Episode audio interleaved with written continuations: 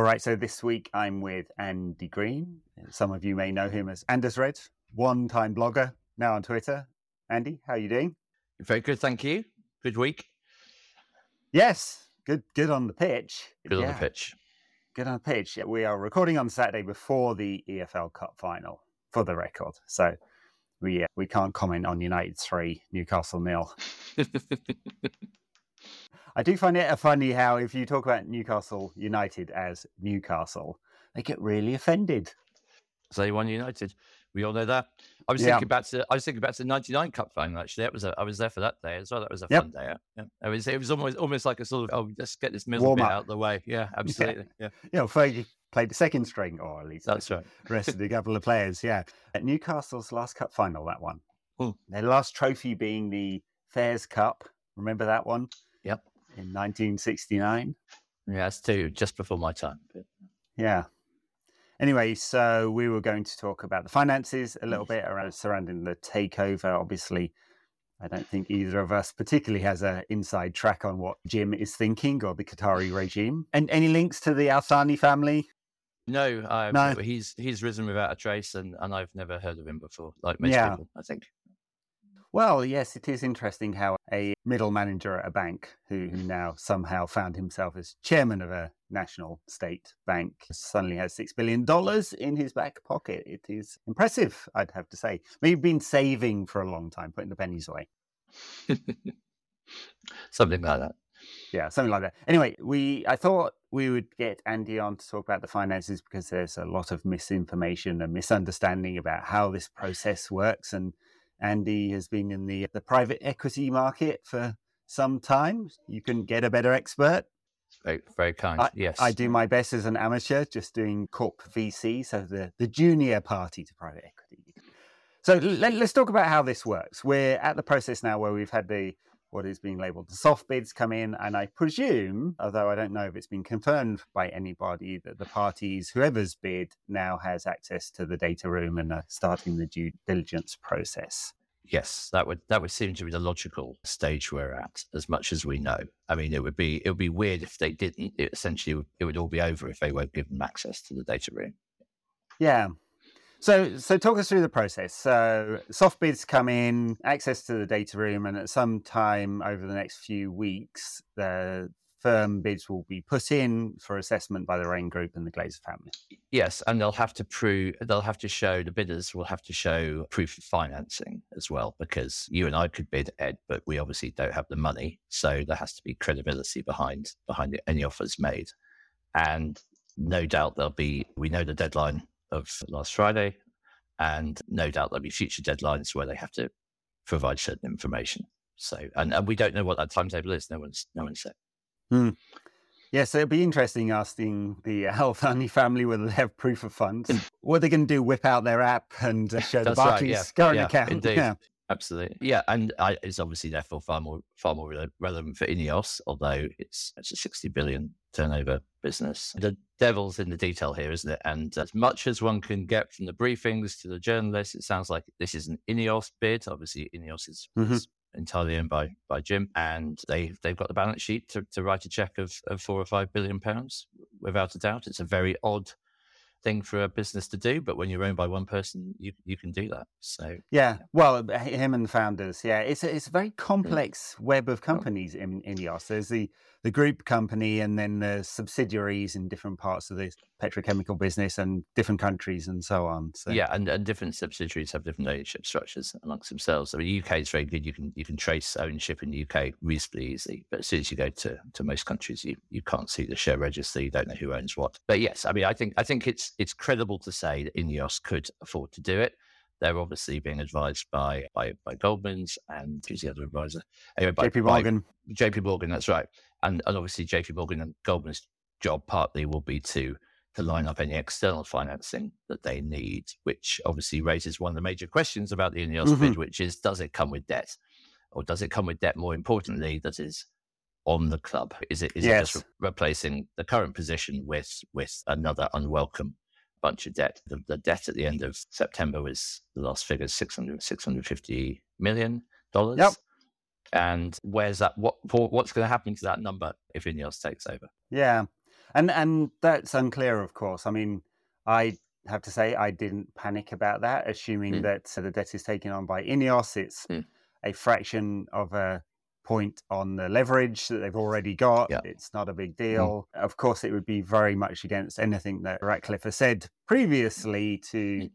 leverage and dump it on the club. So it Yeah. seems very, very unlikely, but not impossible. it- it does, and and I think it connects with. I think we spoke in the summer, didn't we, on the, on this pod about about how you pay for the redevelopment of the stadium, Mhm. and one of the big problems the Glazer family have is they don't have, either they don't have or they don't want to put in the money, and you can't really borrow a much more much more against Manchester United because of that six hundred fifty million Yes, dollars they've right. already got, and anyone coming in to buy the club knows that full well, and so they're going to have to not only buy the buy the Glazers out, but they're also going to have to come up with another make up the number 500 600 a billion pounds over the next few years to, Right. to, to pay for to pay for that so you would therefore think it was very unlikely that you would just replicate the situation we have now of having Yes. 600 million pound uh, 500 million pounds of debt on the club's balance sheet if you then have to go and, and, and do that stadium development thereafter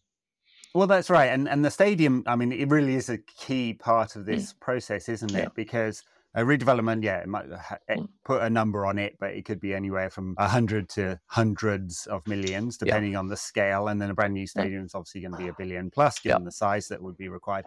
But a redevelopment wouldn't necessarily bring in any extra revenue. It's very hard to see a path towards lots of extra revenue there. I, I I think I think they would I think they would hope it would bring in some extra revenue because well first of all More there's, there's the, the simple Yeah. capacity exactly right Yeah. and secondly can they charge more for a higher quality corporate hospitality Mhm. product and can they have more boxes as well I mean uh, Well, it's true. I mean, the North.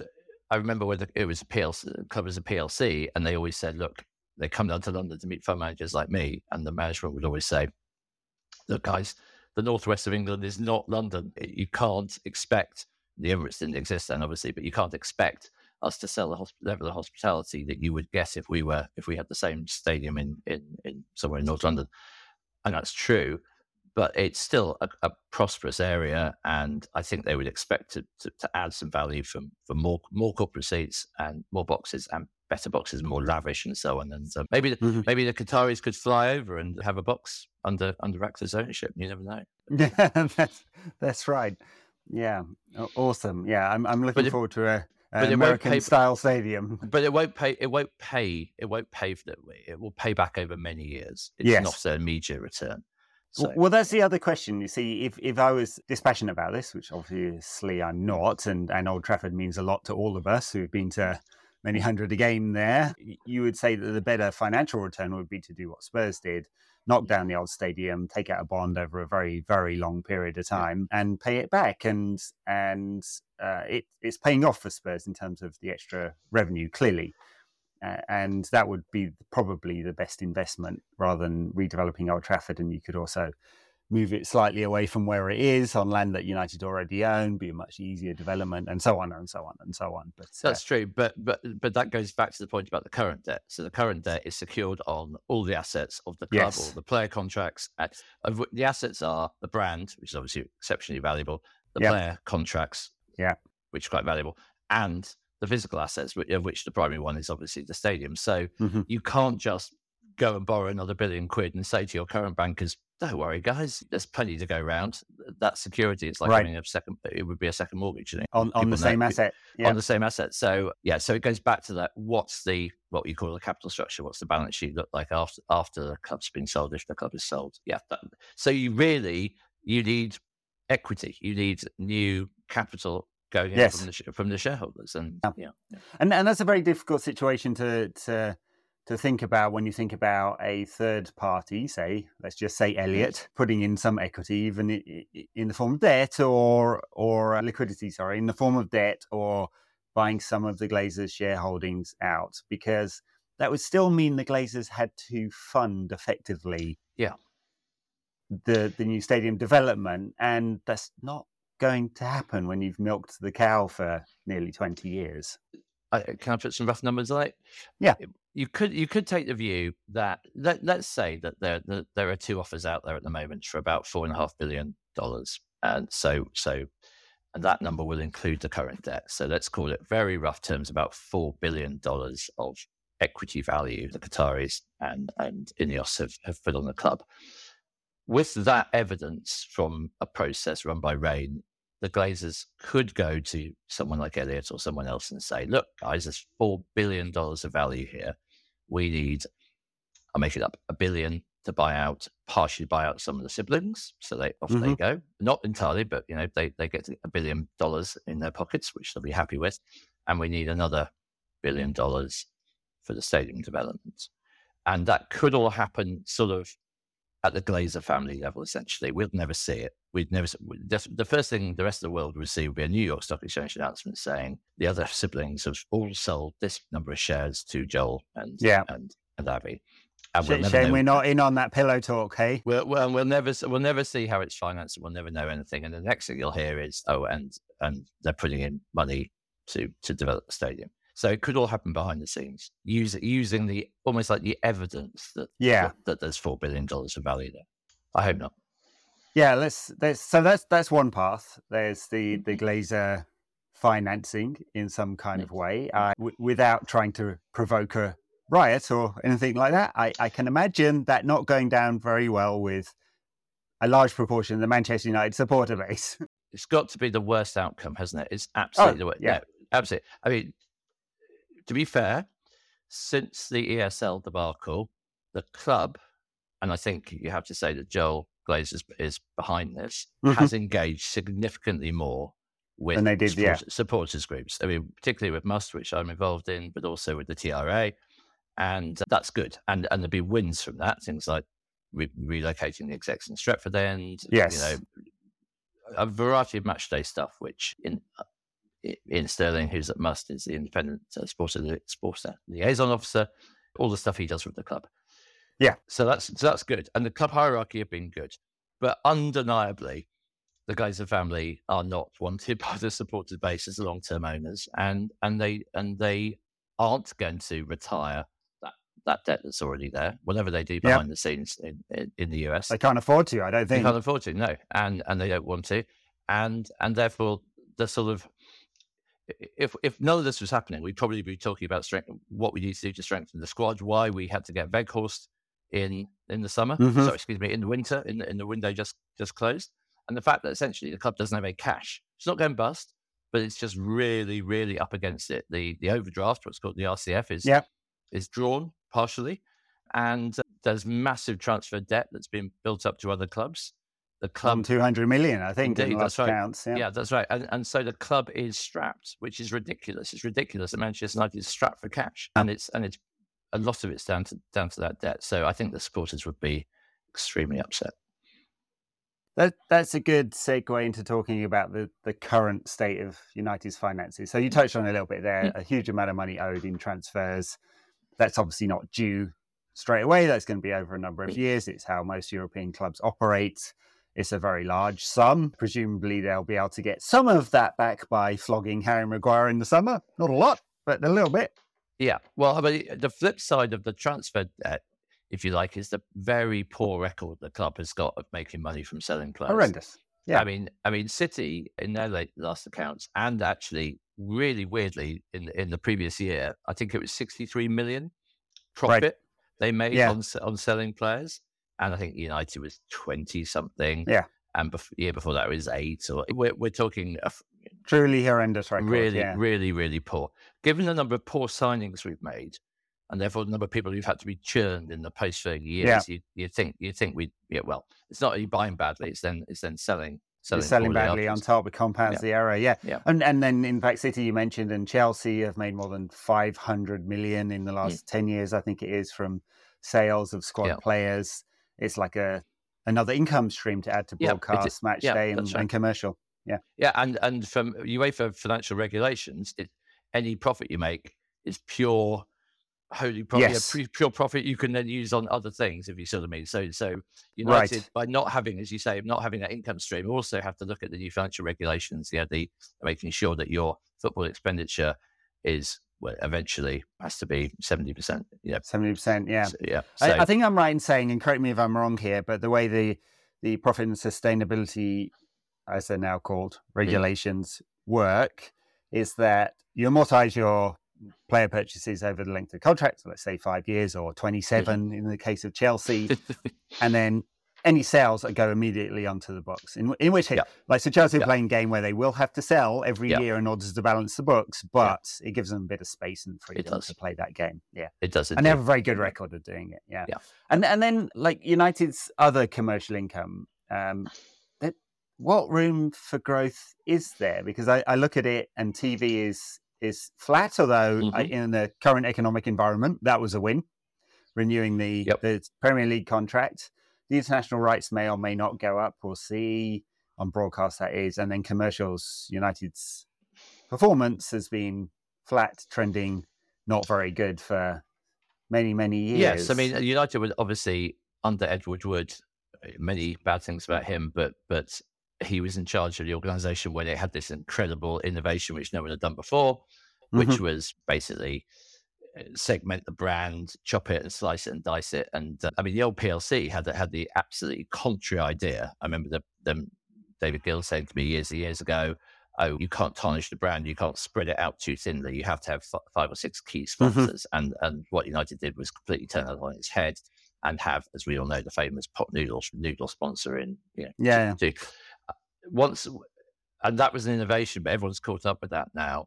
And actually, the commercial growth has slowed right down over the last few years. The rate of growth, rather, has slowed, slowed right down. There's not match days out of your hands. You've got the stadium Mhm. as it is, which you've talked about already. Uh, this year is going to be a really good year. We've had so many home draws. We've gone a long way in. Like, we're going a decent way in the cups, so that's going to be better. But that's that's that's fluctuates year, year by year depending on course, yeah. on the vagaries of, of, of draws and so on. And TV, as you said, again, is out of our hands. Getting in the Champions League would make a big difference, clearly, Yeah. and looks I'm not wanting to Looks tempt good. fate, but it Touch looks, words. looks, yeah. look- looks good at the moment. But yeah, fundamentally, there isn't a great deal of organic growth. It's one of the things that people like me who look at company valuations professionally think, why on earth would you pay even even four billion pounds for something Yeah. for a company like this that isn't really growing very fast and is going to make And, and the stock market has Yeah. agreed with you, uh, basically. it has indeed. That's right. Yeah, yeah. The stock market, the stock market was valuing it at sort of the same price that Chelsea was sold for, for for for the last two years, Yeah. essentially. And yeah, Yes. Well, without getting ahead of myself, I, do wonder what will good happen to that price if the, the Mm. Glazers uh, do not fulfill the sales process. It would surely sink back down to where it was. yeah. If you're if you're a risk, if you're a merger arbitrage hedge fund, which is the people who Uh-huh. who bet on takeovers happening or not happening, you're it's it's a it's a game for people with, with real nerves of steel. But yeah, I mean that's that's the worst outcome. Got a position here, Andy? No. Yeah, uh, no, certainly not. Certainly not.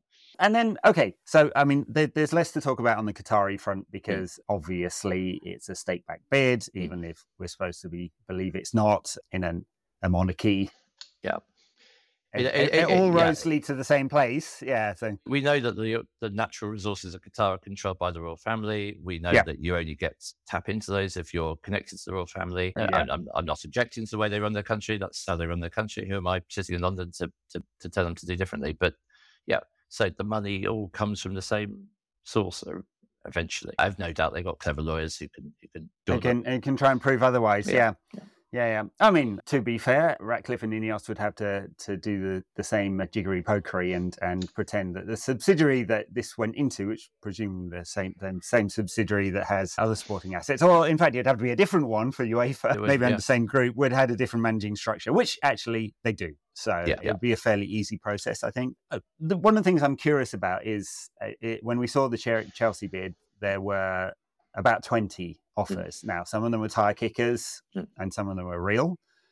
Uh, but we haven't seen that. We're led to believe with United, and and so is it just the case that it's it's a more expensive prize, and so few people interested, or the PE market cooling, especially in the US with interest rates going up? What what do you think's behind the sort of lack of interest? Yeah, and I think I think you're absolutely right. I think it's a, a variety of factors. I, I think that Chelsea, given its location in, in southwest London, although obviously you have to solve the almost insolvable problem of the Chelsea Pitch Owners Association Limited, I believe it is. But Yeah, you, have to, yeah. you have to, you have to, that relocation or redevelopment of Stamford Bridge thing. You can see that there is there's a golden egg in there somewhere, isn't there? There's a there's Yeah, yeah. something, you know. You've, you've Well, I'm you've sure got- their neighbours on the King's Road won't mind them bulldozing a few houses. It'll be fine. well, I mean, the sites are running out, aren't they? Battersea Power Station's gone, Yeah. Earls Court's gone. Hard to know, move it out to Oak Common or somewhere like that where the HS2. Clapham Common, yeah. Uh, oh, Clapham Common, yeah. But yeah, but there's, there, there's that potential there, isn't there? Which I think attracted people almost in a way that it's a slightly different point. But PSG, you know, Paris, just a draw of Paris as a, as a location. But anyway, so why so why view Manchester United? Yes, pa- pa- partly partly the market. The market interest rates have risen. Money is not free anymore, which it, which it has been for many years. Partly uh, just the scale of capital you need. I mean, it's a huge it's a huge amount. Partly that United is already run on a commercial a very commercial basis. I mean, Ab- Abramovich didn't run Chelsea on a commercial basis; he ran it at a Mhm. loss. But United's had professional managers in there trying to make a profit since they IPO'd in the nineties. Right. So And it's and- very and it- difficult. and it's very very difficult so yeah that ebitda that they're they're guiding ebitda being a measure of profit sorry for Yeah. technical terms that, that, that they're guiding to this year i think it's 125 to 140 million Mhm. yeah the club's never made more than 150 million in any year Mhm. so so you've got an asset that's, that's been run professionally for decades i think everyone would agree it's probably from a financial side run quite well putting aside the debt the operational financial side so it hasn't ever made more than 150 million quid a year. Well, there's a limit, isn't there? There's a limit to Yeah. what any rational person would pay for that. and that and competition between so many different parties in the football market means that it's Yeah. very hard, as we've seen, for an owner to say cash out. So then you're looking at Yeah. what a capital appreciation, and there needs to be some path to growth. And and I pre- Yeah. presume I don't know what you've heard, but we're hearing more noises about the regulator. Are people nervous about what the regulator might mean for potential growth of fo- a football club like this? I, I don't think so. My my understanding is that United have been reasonably positive about the regulator. I, obviously, what the ESL was trying to do really was calm down spending and stop Mhm. people Yeah. overstretching overstretching themselves. I mean, they had all sorts of terrible things about it as well, but that was that was the motivation, particularly behind yes, the very behind the- clearly. yeah. the Glazers and and Fenway, Liverpool being so in favour of it, and Spanish clubs hated the fact that the mar- yeah that they were losing competitiveness to English clubs. So in some ways, regulation is good for people who want to make money out of it because if you regulate to the point where you you end up as sort of NFL light or something, everyone makes money. So I, so it's hard to know what that's where that fits into into all this. Now, if you're a vanity buyer or you've got vanity eh, as part of your reasons for bidding, then I don't know. It's a it's a slightly different equation, isn't it? Because you to, to get to get the glory, you want to pump money in. I mean, that's what that's PSG Right. being the being the obvious example. The, the devil really will be in the detail when it comes to the regulator because there's a framework we've seen, the white paper, and Tracey Tracey Crouch has been out there sort of spinning in favour of it. But it's it's really hard to know which parts are the kind of structural pieces. Mm. So which markets you can play in. Yeah. ESL, not ESL. And that's that's quite a hard one with UK company law, I'd say. Yeah, but like, Parliament can legislate anything it wants, can't it? So Well, so that's right. uh, Parliament is yeah. supreme, and and it can. And then what it what is like kind of light touch stuff. So hey, you can't change the name of the club or the colours or the logo or kind of football community. You can't, you can't, you can't, you can't do what they did to Wimbledon. I mean, that's that, Right. You know, I, know, I know it's a long time ago, but that was a, a gross fail, failure of Yes. fo- football's regulatory structures, wasn't it? And and it could theoretically, until this happens, it could happen again. It would, Could know, happen again, yeah. Well, we don't get what happens in US sports, which is clubs moving That's right, city Yeah, ostensibly to take advantage of the only part of the US economy that absolutely loves socialism, which is cities paying for stadiums for billionaire owners. It's it's an um, amazing process. like the Glazers. In fact, I mean, they didn't move, but but Tampa Tampa had their stadium partially Screwed out a stadium, yeah. Tough, well, I, yeah. I, as listeners will know, I now live in Seattle, and many years after the Supersonics basketball team left, people still hate Howard Schultz, the the Starbucks founder, because he was the owner and he let it move. I hate him with a passion. And so, yeah. Anyway, th- th- there's that, and then there- there's the the kind of third bit, which is the kind of revenue piece. Mm. And and Gary Neville and a few EFL club owners have been out there banging the drum for 25% of the of the TV deal, which of course the Premier League will never say yes to, even though they said yes to it in 1992, which is Yeah. hilarious. And and then I, I find myself conflicted about that because, of course, you know, I'm a United fan. I want United to be successful, but money flowing down the leagues is healthy Yes. for the game overall. And the cliff edge of the Premier League causes just a horrendous impact on the Championship, where everyone's chasing the dream and no one can afford it. And the wages to turnover ratio is more than 100% at every Yeah. club. And and and the way and the main way of passing money down the pyramid at the moment, which is parachute payments, is Yeah. is in itself well. For, as an outsider, as some, somebody who probably isn't support, a supporter of a club that's going to get relegated again in my lifetime, it's happened once in my lifetime. But yeah, that that that seems a very perverse way, doesn't it, to, to basically dump three rich guys into this viper's nest of of of of, of stretched finances, Yep. you know, and then obviously those parachute payments go on for more than one year, so you've actually you actually Yep. end up with quite a few alligators in the pond who've got money, Right. desperately trying to, yeah, and you've got people aspiring to come up, as you say, and and, and overstretching themselves. There's got to be a better way of doing it. I I think I think my personal view has always been that you need a bigger distribution, and the Premier League, the Premier League could easily give more. It, it, it could. I mean, obviously, if it, if it was giving 75 sure. percent of its revenues, then that would that would that would change its relative competitiveness with Spain and France and, and, and Italy and Germany. But but no one's suggesting that. So No, and we'll see where the negotiations go on that. Because at the moment, as I understand it, there are no negotiations. not not not not. I remember the Premier League came up with some proposals uh, uh, a year ago, two years ago. Um, Yes, yeah, that's um, right. which were which were sort of Premier League land grab at the same time. Yes. yeah, you know, cash in one hand, Yeah. and control. And power in the other. Yeah. yeah. Yeah. So, so I mean, we'll, we'll say, I don't know whether this is having a cooling effect, but then, then the other, the other thing is the, the, the, the lack of interest from other potential parties. I think I was having a chat with a, a friend this morning actually about why there's been no interest from, say, China, Mm.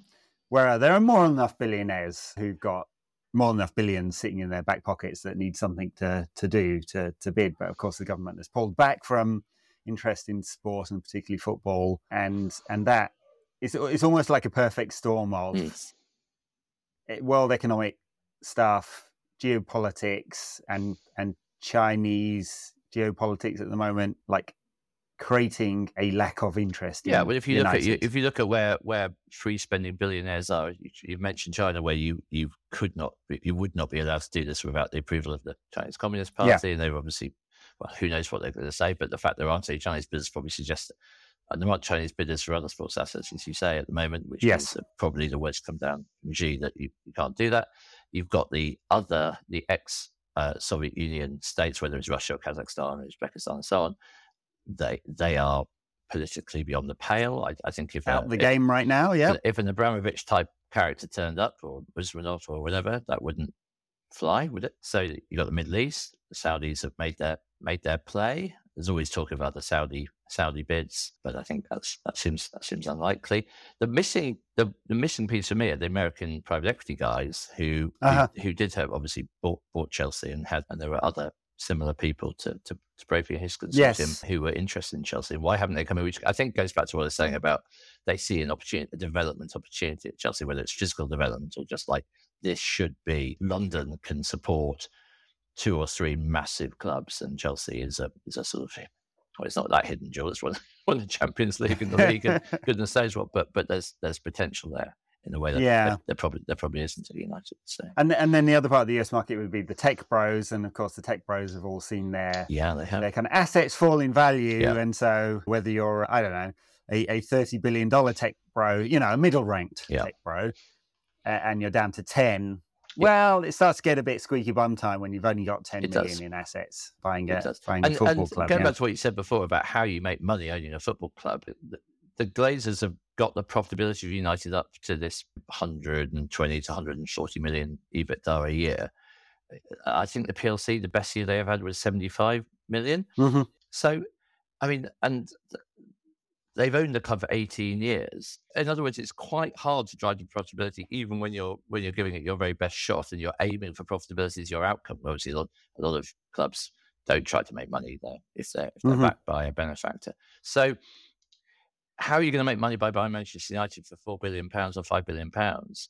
How how can you double your money? Can you can you double the Yeah. profitability and sell it at the same valuation? That's right. again? Or- yeah. Well, you'll you'll have a better clue than me on what private equity needs as a return. In in VC land, where I am, you want your fund to perform at about three x Mm. the total fund in order to take your take your fees and your cut of the carry and return something to the the return something to your LPs to make up for the opportunity cost not of investing your fund not L- elsewhere. LPs right? So being lim- limited partners. Ed, for Limited the- partners, For, sorry, for those who jargon. don't know. For, th- for those who don't know. Yeah.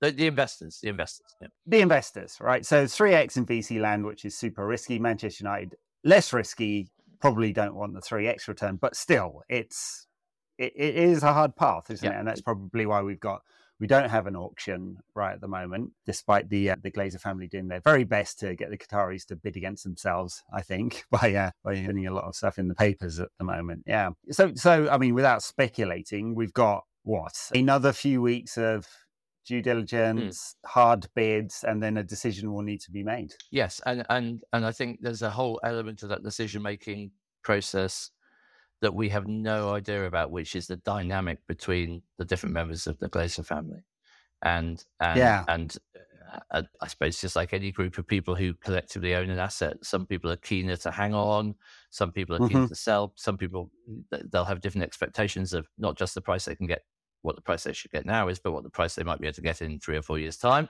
You could, Mhm. you could paint it this way, couldn't you?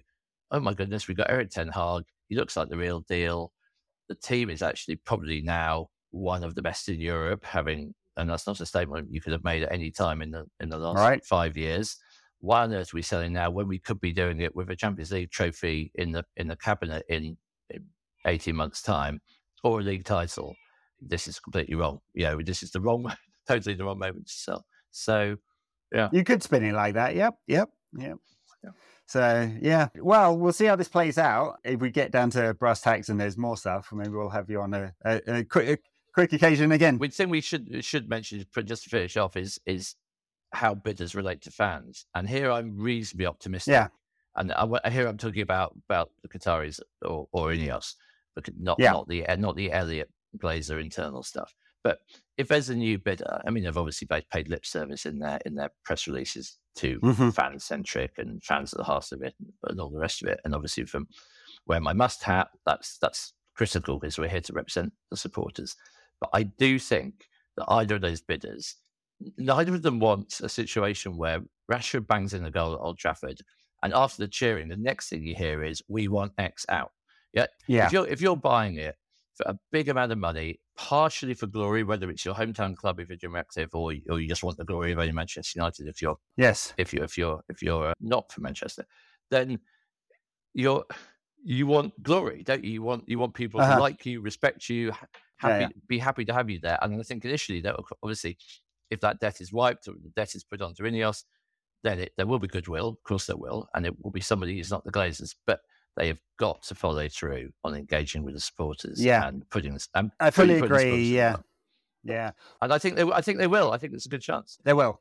They will. I mean, I I think from Ratcliffe's point of view, it's obvious. It's obviously an emotional investment. I mean, he is a car, cold-hearted business person. I think everyone Yeah. says that about him, and and and he's a value investor, which means he won't be suddenly doubling the bid if Yeah. he doesn't think that makes sense. But he's after Manchester United for a particular reason. He's 70 years old. There's a legacy to be left here. And and the Qataris, yes. Well, look at what they've done with Paris. You can you can talk about the kind of on the field stuff and and financial shenanigans and and skewing the transfer mm. market, but actually what they've done with Paris and centered it around Paris, mm. a kind of and it apes to some extent what UAE had done with Manchester City and Yeah. and and and Abu Dhabi with City, or or no, strictly speaking, not Abu Dhabi, of course, the investment vehicle, I should say, before the lawyers call, is, is center it around Manchester, like a lot of other quote unquote heavy air quotes here, folks, investments around Manchester. And and they've done, you would say, a very fan centric model. Indeed. And and probably that would be the case too. Now there's a different price to pay with each of these bids. I would,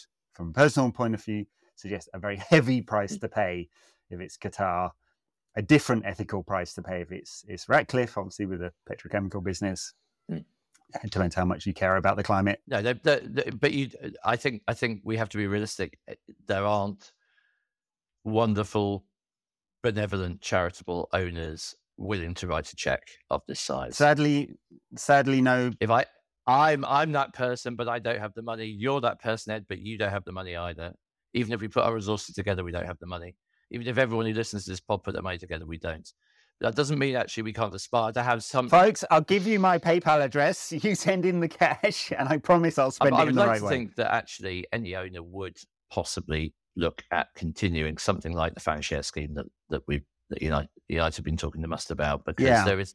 Uh, it may be that Ineos would even keep keep the shares listed. They've talked about only buying out the Glazers stake and not buying 100%. And Well, of course, at any point you can you can buy the listed shares. They've just never come with any power with, or any- say with or power, no. any- yeah. So some proper shares and proper voting power. Yeah. I, I think I'm right in saying before we go that in the Articles Association, those B shares will convert to A shares when the sale happens, right? So That's each, correct, each yeah. share gets the same amount of voting rights. Yes, that's right. So you would be, he would be buying 67% of the club, which is enough essentially to enough to, for control. enough yeah. to control. Yeah. All right, very good. If you want the counterpart to this, I, I'm going I'll do a series of takeover related ones. I also uh, spoken to Nicholas McGeehan from Fair Square about the, ethics of potential Qatari and or Ineos bid, and yeah, you can listen to that one. Thank you very much, Andy, for joining. Absolute Hope pleasure. Clarified some things. Come on, you Reds for Sunday's final. This might go out after Sunday, so congratulations, you Reds, for winning. and uh, we'll we'll speak to you all soon. Thanks, Ed. Cheers.